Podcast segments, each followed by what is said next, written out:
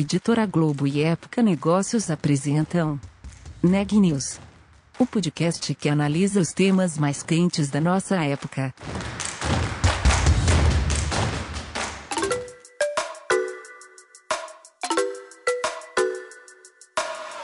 Olá, meu nome é Daniela Frabasile, eu sou da Época Negócios e você está ouvindo mais um episódio do Neg News, nossa série de podcasts sobre como navegar e liderar em tempos de incerteza. Hoje eu estou com a nossa repórter, a Ana Laura Stachewski, e a gente vai falar sobre diversidade. Ana, conta um pouco sobre a entrevista de hoje. Eu conversei com a Laura Oliveira, fundadora e presidente do Grupo Levo. O grupo atua nos setores de alimentação, com franquias do McDonald's, e no ramo de energia renovável. Recentemente, foi eleito uma das melhores empresas para mulheres trabalharem no Brasil, segundo o ranking da consultoria Great Place to Work. Na entrevista, a Laura falou sobre as práticas e os desafios do grupo em relação a esse tema. Vamos ouvir a entrevista? Laura, muito obrigada pela sua participação aqui no Neg News. Para começar, eh, eu gostaria que você contasse um pouco sobre em que patamar o Grupo Level se encontra hoje, em termos de equidade de gênero. Qual é a participação das mulheres no quadro de funcionários, por exemplo, e como que essa agenda é estruturada na empresa? Olá, muito obrigada, Ana. É um prazer estar falando com vocês. O que, que acontece? Quando nós resolvemos entrar no GPTW, foi algo muito interessante, porque, na verdade, nós começamos com a contratação da Fundação Dom Cabral, nós resolvemos contratar o PAEX, que é um, uma ferramenta para médias empresas, para desenvolvimento, gestão, gerenciamento de processos. E aí a Fundação Dom Cabral falou assim: vocês não estão no GPTW? Aí eu falei: não. Ela falou assim: mas vocês têm muitas práticas que agora que algumas pessoas estão começando, e pelo que eu estou vendo, vocês têm práticas consolidadas há mais de 15 anos. Então, isso foi muito legal por ter um reconhecimento, primeiramente, pela Fundação Dom Cabral, e que nos auxiliou a nos é, a, a, a, nossa participação na GPTW. Então, como foi? Quando a gente começou a fazer os questionários da GPTW, nós começamos a perceber que as nossas práticas elas já eram genuínas dentro da empresa. Por exemplo, nós tínhamos um quadro, estou falando de 2017, nós tínhamos um quadro de 63% de mulheres. Hoje nós estamos com 58%. A gente cons consegue continuar com um quadro número maior de mulheres. A gente não tinha hábito de fazer censo todos os anos. Nós começamos desde 2015 fazer o censo duas vezes por ano para conhecer as nossas pessoas e conhecer a necessidade das nossas mulheres, já que era a maioria na empresa.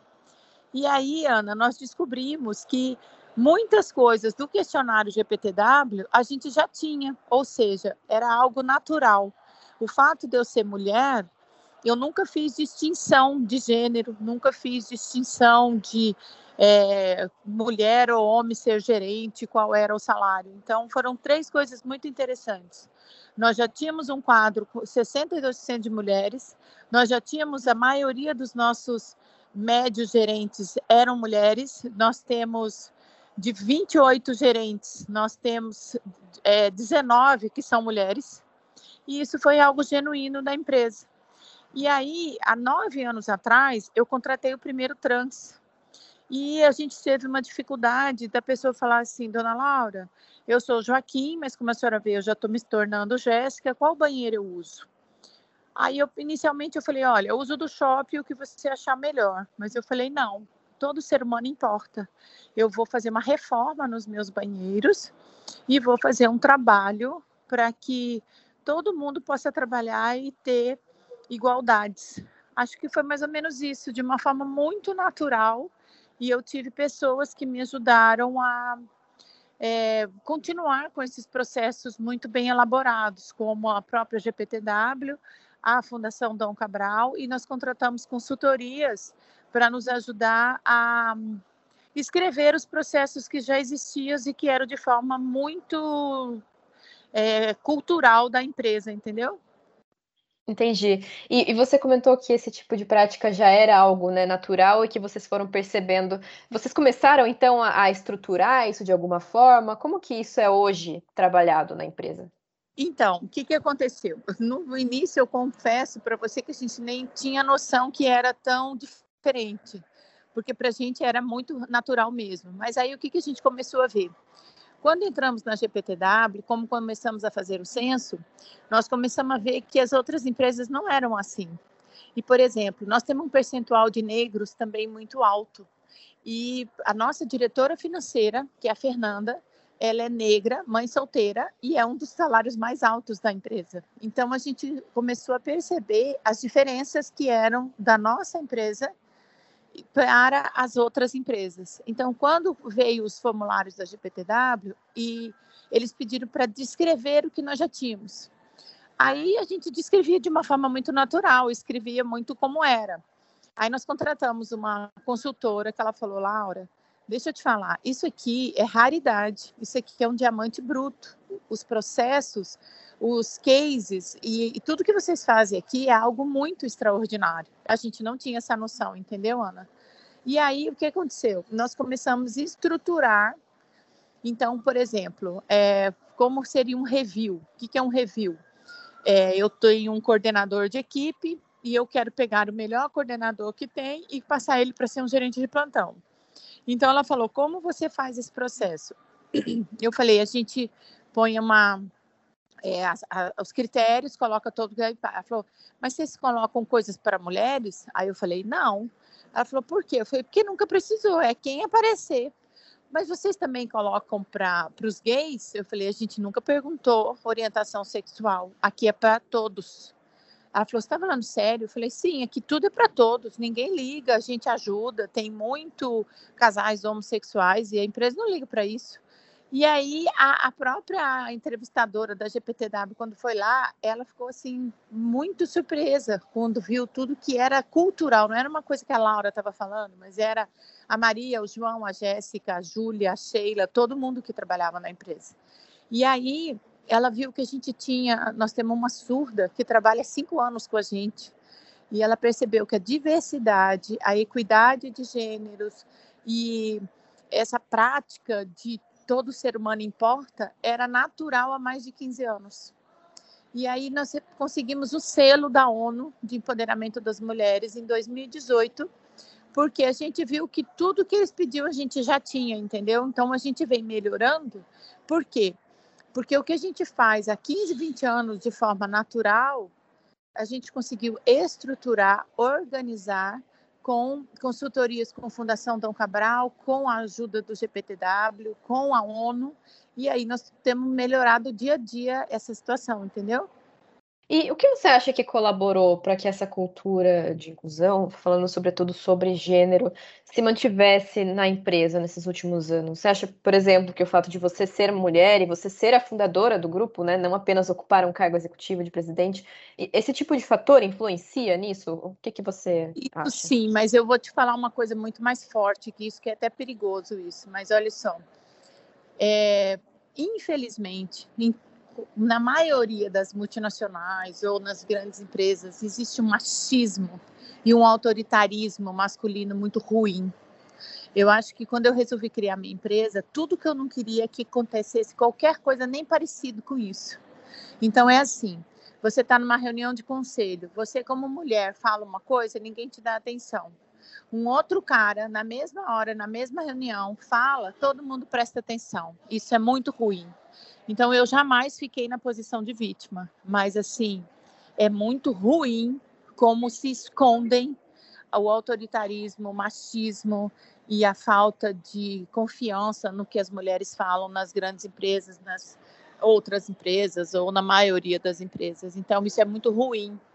Como eu sempre passei por isso que eu comecei a trabalhar aos 14 anos e sempre percebi muita indiferença ou muita é, muito machismo mesmo nas grandes empresas e por todos os lugares que eu trabalhei. Quando eu resolvi montar minha empresa, eu falei: aqui não vai existir isso.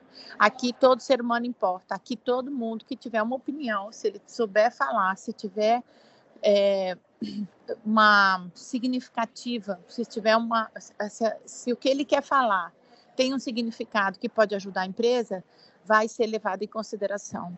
Então, eu acho que é tudo que eu sempre passei na vida, porque infelizmente você pode olhar. Agora fazendo um, um overview, ainda temos quase nenhuma mulher como presidente. Muito poucas mulheres fazem parte do conselho, muito poucas mulheres estão no, em TI, na parte de tecnologia, estão na parte de finanças. Então, você pode ver que isso é naturalmente algo que é muito forte no homem, e isso é muito ruim. E a mulher, ela tem a condição de percepção. Quando mulheres estão no comando, nível de lucratividade é maior, você consegue cuidar da família, é, você consegue, por exemplo, as mulheres, eu sempre brinco, não tem como deixar a criança, traz a criança, a gente vai tentar dar um jeito de cuidar dela esse dia, nós vamos fazer o que pode fazer, mas não deixe de trabalhar. E se você tem um problema, se você tem um fazer um TCC, se você está estudando, fale para a gente, nós vamos cuidar de você. Então, a empresa ela tem um papel social muito forte de de poder providenciar aquilo que talvez não esteja no alcance das pessoas. Então, eu acho que não é só o fato de eu ser mulher, mas é eu conseguir presenciar é, injustiças por ao longo desses anos, de mais de 30 anos que eu trabalho, e como é ruim o que uma mulher passa quando ela é inteligente e ela tem opinião. É muito feio. Uhum. E, e, mesmo entre as empresas bem posicionadas no ranking do GPTW, a gente vê que ainda existem muitos desafios, né? Como elevar a representatividade de mulheres negras e a presença de mulheres na liderança. Você comentou que você, o Grupo Leva já está avançado em alguns desses temas. Eu queria entender quais são os desafios atuais em relação a essa agenda. É, o desafio atual é a gente conseguir manter mais trans quando a gente trabalha a diversidade, quando a gente tem manter assim quatro, cinco, seis trans trabalhando e fazer com que eles tenham uma carreira. Esse é um desafio.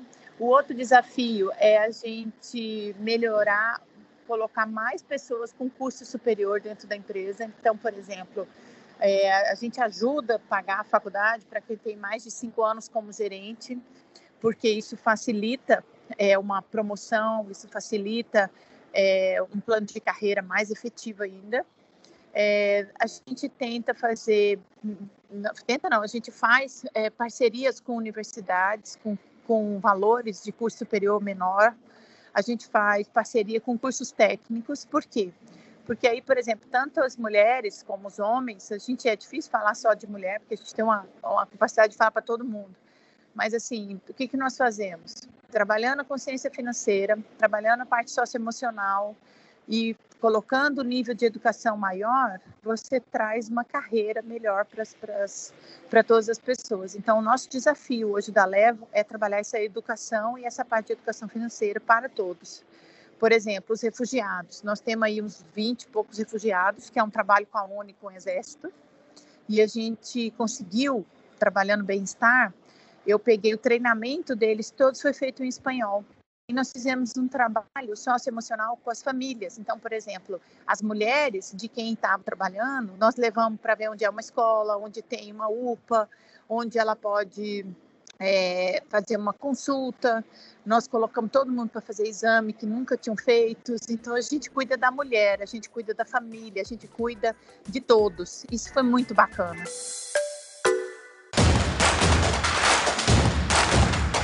Esse podcast é um oferecimento de Época Negócios. Inspiração para inovar. Não deixe de conferir nossos outros podcasts. Presidente Entrevista Presidente. The Office. E os negócios da nossa época. Ouça, acompanhe, compartilhe. Vamos fazer deste podcast o nosso ponto de encontro.